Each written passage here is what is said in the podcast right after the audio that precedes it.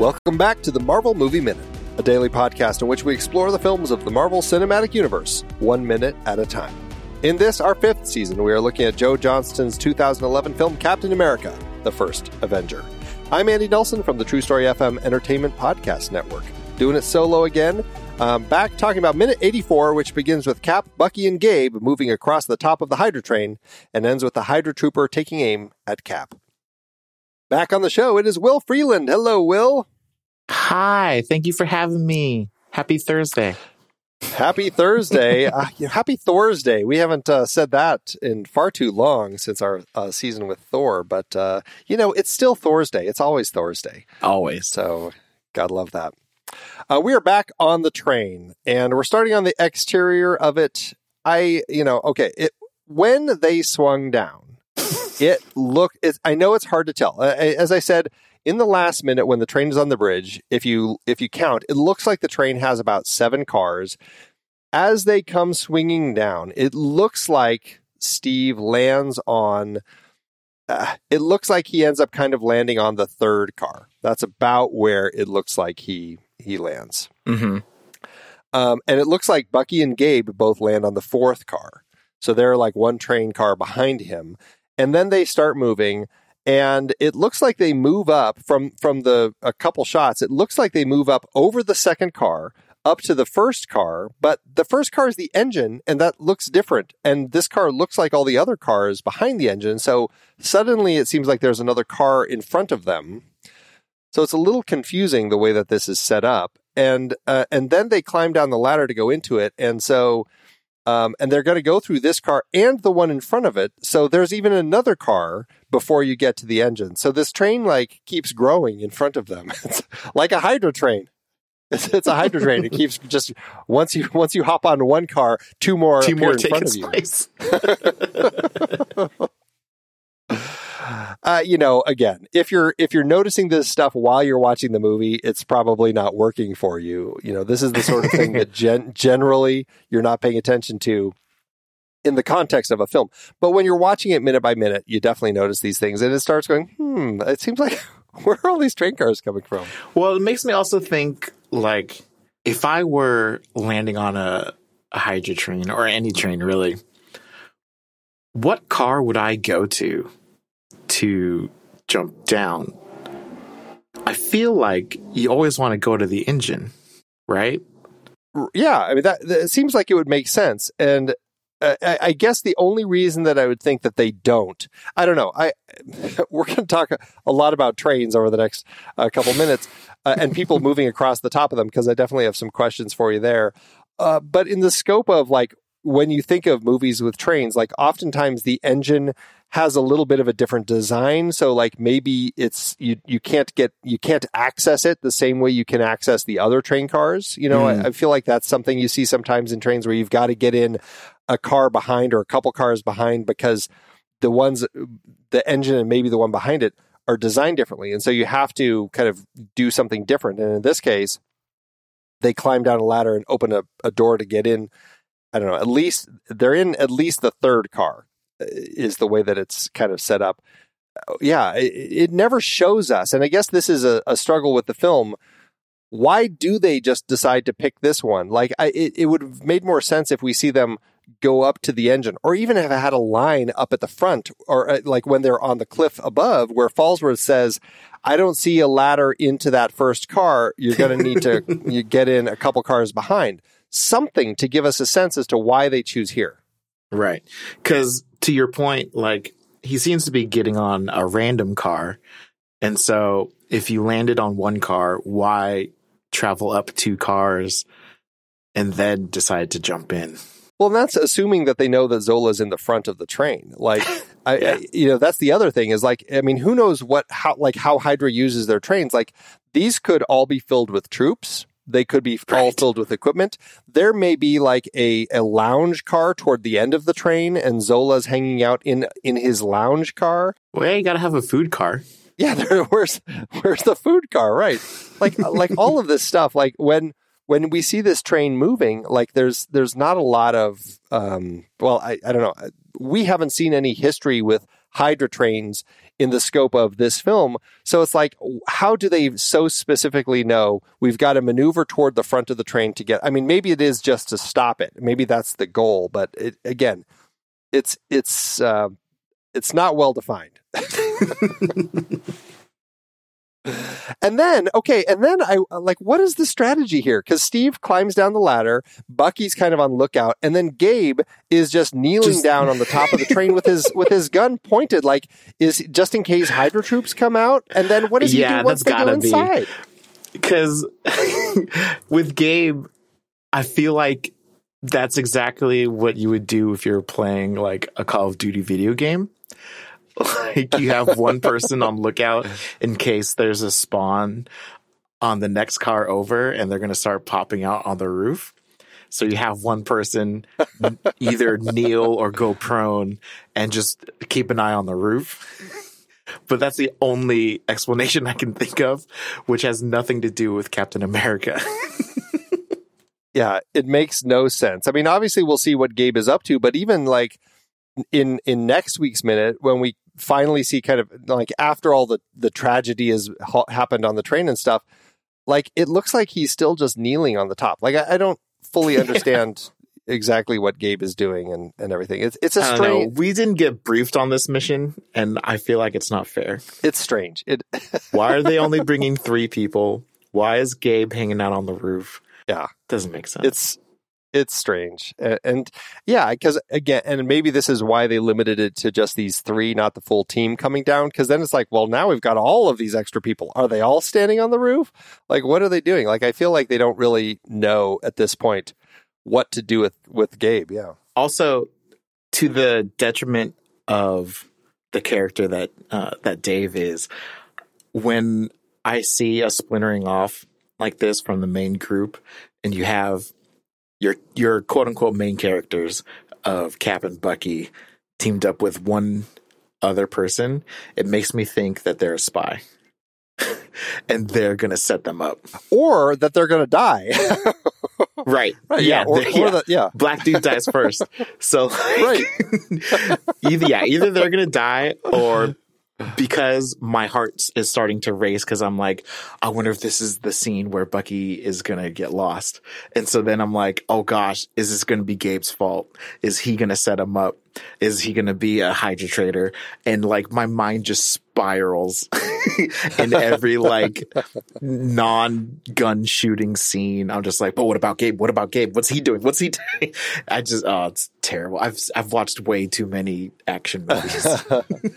well, but uh, yeah. And, and, and, you know, I guess I don't know if that's uh, a strength for the film to not play into tropes that we're used to right or or that it's just it sets us up in a way where we're thinking about it too much because it's like you brought him here why why is he not here like what are you doing with this guy who's on the top of the train like it, yeah. it just ends up feeling like I, I want them to use him in some capacity and i get it like inside the train which we're about to talk about, like there is a very specific setup that is happening in here that they're working toward. Um, but I don't know. I guess what happens is as I think about it, it starts feeling very scripted. It feels like, well, we've got to get Steve and Bucky isolated so that they can be separated so that something can happen because this is where we're taking that character in this franchise.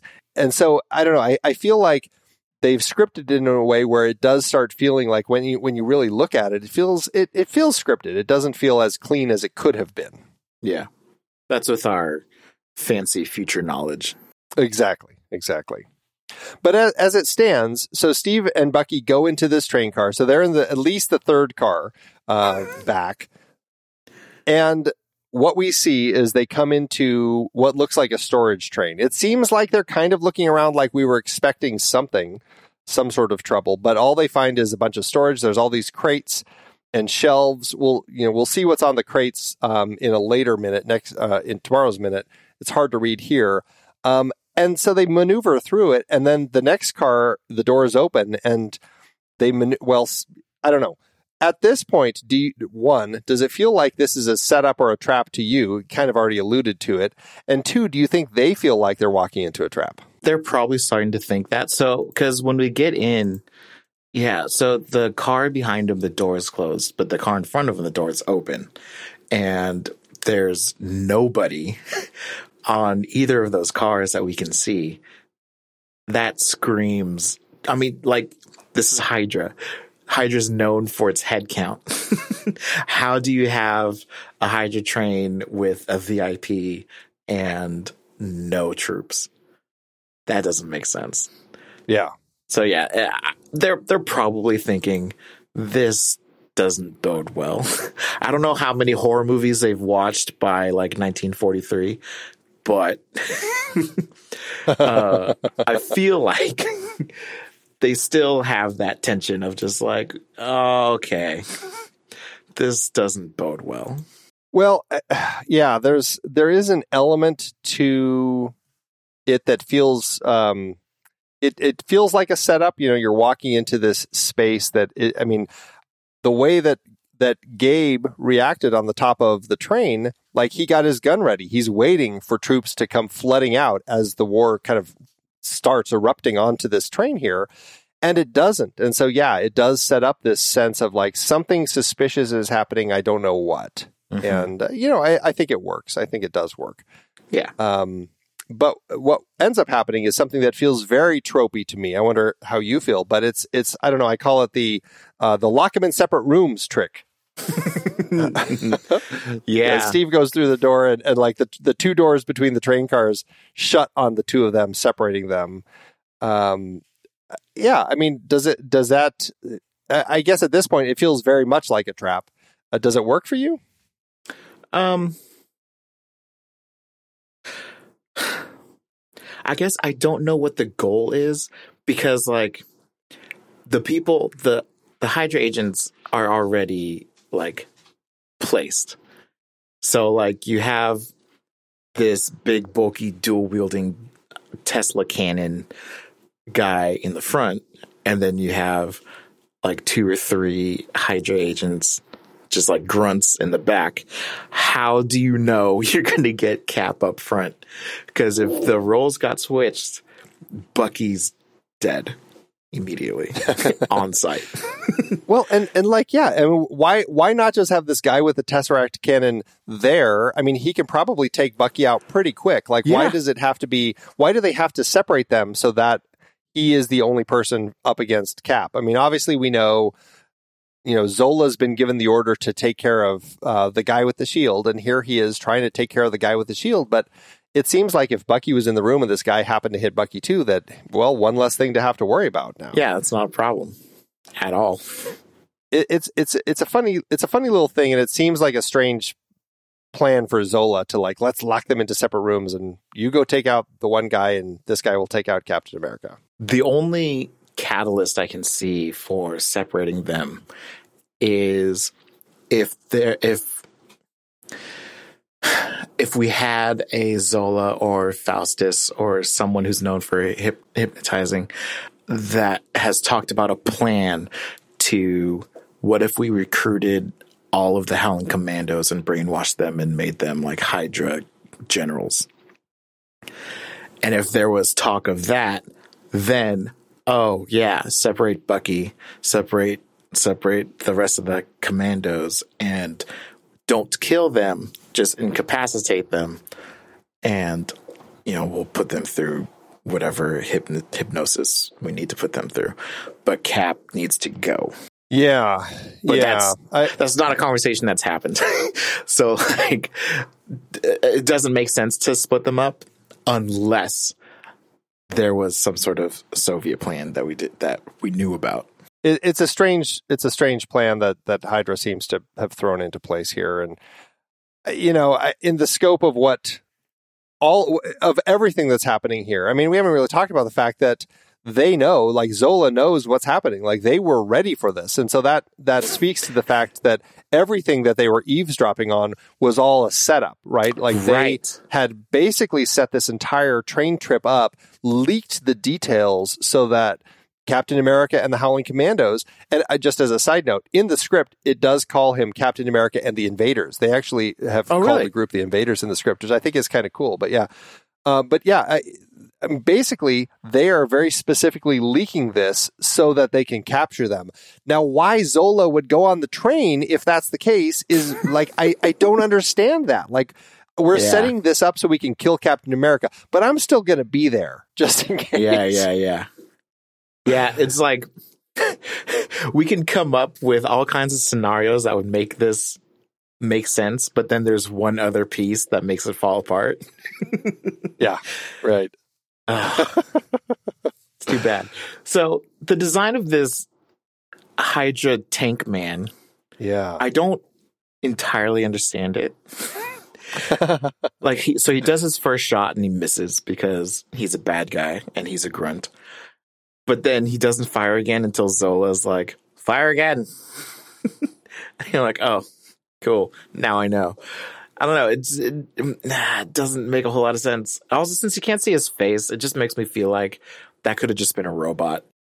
It didn't have Well, to be a person. a lot of these Hydra troopers, yeah, they're designed like sometimes their faces are more covered up, sometimes they're less covered up. This is one of those, uh, you know, in the in the Captain America, the Art of Captain America book, they talk about the soldiers and how like these Hydra troops, how they you know had five classifications. This would definitely fall under the the Hydra troop with heavy artillery. And in this particular case, I mean, yeah, he has these cannons on his arm. In a way, he very much looks like the the flamethrower Hydra trooper that we'll see later in the film. Um, and in fact, at first I was like, are these the flamethrowers? I think they're designed a little different, but these are definitely the Tesseract uh, cannons that he's Mhm. blasting at Steve with. They don't seem to. I, I don't know. I, I struggle with the power of these, and uh, you know, we've we've talked a lot about Tesseract blasts and stuff because when the Tesseract cannons shoot the Tesseract blasts, or even when the, the Tesseract guns shoot blasts, when they hit people, they disintegrate them. But when they hit like when they hit factory walls or other things that are inert, they blow up like a regular explosion. And so, so here, like when he's blasting and stuff, you never see any actual explosions when he's hitting like the the walls of the room and stuff. It actually looks like you know blue explosions, and so right. I, I I feel like I'm a little conflicted on the way that this. I mean, I like the design; it does look interesting. Yeah, it's it's all about tesseract uh, concentration. Well, that's yeah. I guess that's what it is. Uh, we talked about like maybe there's a switch on the side, you know, disintegrate or just blow up, or you There's know, a dial. yeah, exactly. But uh, the other thing about him is like it's such a heavy looking outfit that I also wonder how like is is he missing because this thing is so heavy that it's really hard to actually aim and maneuver? Like it seems so bulky, you know? Sure, but also like it's a train car. There's not a whole lot of there's not a whole lot of left and right you got to worry about, which makes this the perfect scene or like situation for something with low mobility. Yeah. It would have been it should have been perfect. it should have been perfect. Yes. And you know, this also just speak going back to Zola and his decision to actually be on this train, this would have been another perfect instance for them to have had a moment where he's not on I know they had to set up the story, but what if he wasn't on the train, but you're seeing like the troops are seeing him through a video image of his face, like just being Ah. projected in the train. Like that would have been a cool way to kind of use that Zola um, character in a way that had a nice comic book reference to it. Yeah, that would have been real cool. Oh man. I uh I'm paused on the minute that I have, I'm paused on the back of uh the like heavy trooper. Uh-huh. And um black and Tesseract blue just really work together. I really like this color combination. it's really nice, right? it looks great. It's it's and it's like this crazy large battery pack that he obviously has to carry around to have you know, these cannons on his arms. But yeah, it looks so cool. The way it kind of has those, it's almost like scales or like you know, it's almost like um, treads on a tank, kind of running down his arm. You know, it's it's it's very cool looking. It's, a, it's I like the design. Yeah, it's, it's kind of like, are those the bullet cases? Are those just extra battery packs? What are they? I don't know, but they look really cool. Yeah. Well, and if it's so big and if it needs so much energy for it, I feel like the blast should be even bigger. And then when it hits, like, why is it just like putting a little, uh, a, you know, kind of a, a singe on the door frame instead of like a big explosion? Like, I mean, we're going to find out tomorrow when Steve uses it, it does more damage than this guy ever does. it's like, uh, Yeah. I guess Steve got the dials right when he turned it. Exactly. when it's so, it's so weird because gosh, it really throws it off because Tesseract this minute is pretty dark and it's pretty monotone. And then you have your Tesseract weapon, which is all super bright blue. And then you cut to Zola and his screens are all this like really obnoxious yellow sepia filter. it it really it's jarring. I don't like the look of it. It takes it, it I don't know, it just really throws me off when I see it. That's so funny. What I think of, which of course happened after this film, but I always think to Snowpiercer and the engine room in that train. And I just think it's funny that here's Chris Evans in yet another futuristic train with a crazy engine room with kind of a circular thing at the head of it, which I don't know. I find very funny. I don't know if you ever saw Snowpiercer, but it's a, it's a great film. I didn't get to. Um, I, I wanted to. Check it out. It's it's really it's a really fun film. Really interesting. Well made. All right, so so Captain America, he's fighting this this uh, trooper with the the cannons, and he's doing a good job dodging the shots and everything. Meanwhile, Bucky is in the original train car. Uh, we'll call it train car number three, and you know he is just basically moving back and forth, hiding behind boxes and crates, and shooting at these Hydra troopers that come in. We we see him take out one, and then another one comes in, so he's still fighting two and uh, you know that's that's kind of where he is as we kind of come to the end of the minute here is is you know he's he's pinned down. He's got these two troopers shooting at him. And uh, and then meanwhile Captain America is still you know taking on blasts from the big guy. When when when Bucky's cr- crouching behind some of those ammo boxes and there's the like tension building gun sparks behind him, I don't understand the angle of that shot for for those bullets. Like how high, how the hydra agent hit that. Because it seems like it have it like the explosion happens behind like at a level that is fully behind bucky's cover. Yeah right right. So like is the is the hydra goon super far up took a shot and then ran back What's funny about that shot, uh, well, and uh, you know, this just speaks to the kind of the pyro team and as far as like what they're rigging as far as the explosives to kind of go off when they're blowing things up, right? And they are very sparky as far as like when the bullets are hitting things. Cause even when Bucky shoots down toward them, like it is some serious spark that we're getting from kind of the way that it is hitting. I don't think a bullet would necessarily do that, you know, Yeah, I so unless either. this train is, yeah, unless a train is made with something some sort of crazy material. Like graphite or something. Or, or some sort of paint on the interior that is flammable and when it hits it kind of like ignites little you know the fragments that it blows off but it doesn't make a ton of sense.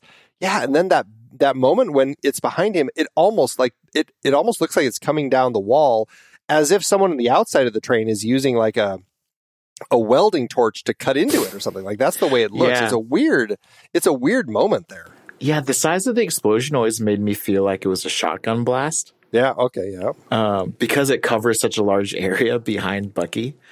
Uh, but no one's using shotguns here, which is the perfect time to use a shotgun. right But you know, whatever, it's fine. Oh, what are we? Yeah.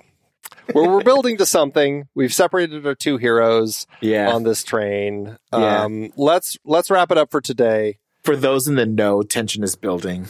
Tension is building. That's right. And then you know we've got these two, and then you know we haven't even talked about the fact that Gabe is also separated, still sitting on the top of the train, smoking a cigarette. Something. I don't know what Gabe is doing. Right? Like, if they had just said, keep an eye out. like, Yeah. just to make sure, you know, they don't get flanked from the roof because they full on got flanked from the car that Gabe is sitting on top of right now. But whatever, it's fine. Or- yeah, I know, I know. Or even just like you know, we'll we'll we'll we'll come in through the the train cars. You you go across the top, just something so that we go, okay, well, he's moving across the top of the train to get to the engine, Mhm. which he is. We just don't know that until Right. you know later minutes. But it's I just mean, like this is the future, but I feel like I don't think we see him running across to the engine. It's just all of a sudden he's at the engine. there's a there is a shot exterior. It's from a very far distance. You see a figure on the top, but honestly, it looks like he's still kneeling. And this is when it's about to go into the tunnel. It, I mean, Mm. I, I think the idea is he's walking across, but then he breaks through the glass and pops into the engine room. But it, it's I don't know. It's not as effective as it could be. They could have made that work a little better. Ah, well. Oh well. But we're not there. I'll talk about that next week uh, with our next guest. Uh, but for you, we'll be back tomorrow to talk about minute 85. So uh, thank you so much for joining me again today. Of course. Remind everyone again uh, where they can track you down on the internet. Um, I have my own podcast as well called Hype is My Superpower. Uh, it's me and my best friend talking every single week about the things that make us hype. Almost always going to be Marvel Comics. Uh, it's a lot of fun and highly recommend you uh, come and check it out. Awesome. Well, definitely check that out, everybody. We'll be back tomorrow to talk about minute 85. So until next time, true believers. Okay, bye.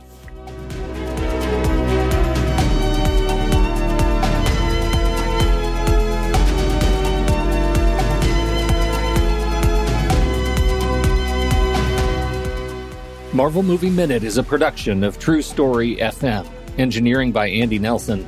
This season's music is Spread the News by Anthony Vega, and this season's show art is by Winston Yabo. Find the show at truestory.fm, and if your podcast app allows ratings and reviews, consider doing that for this show.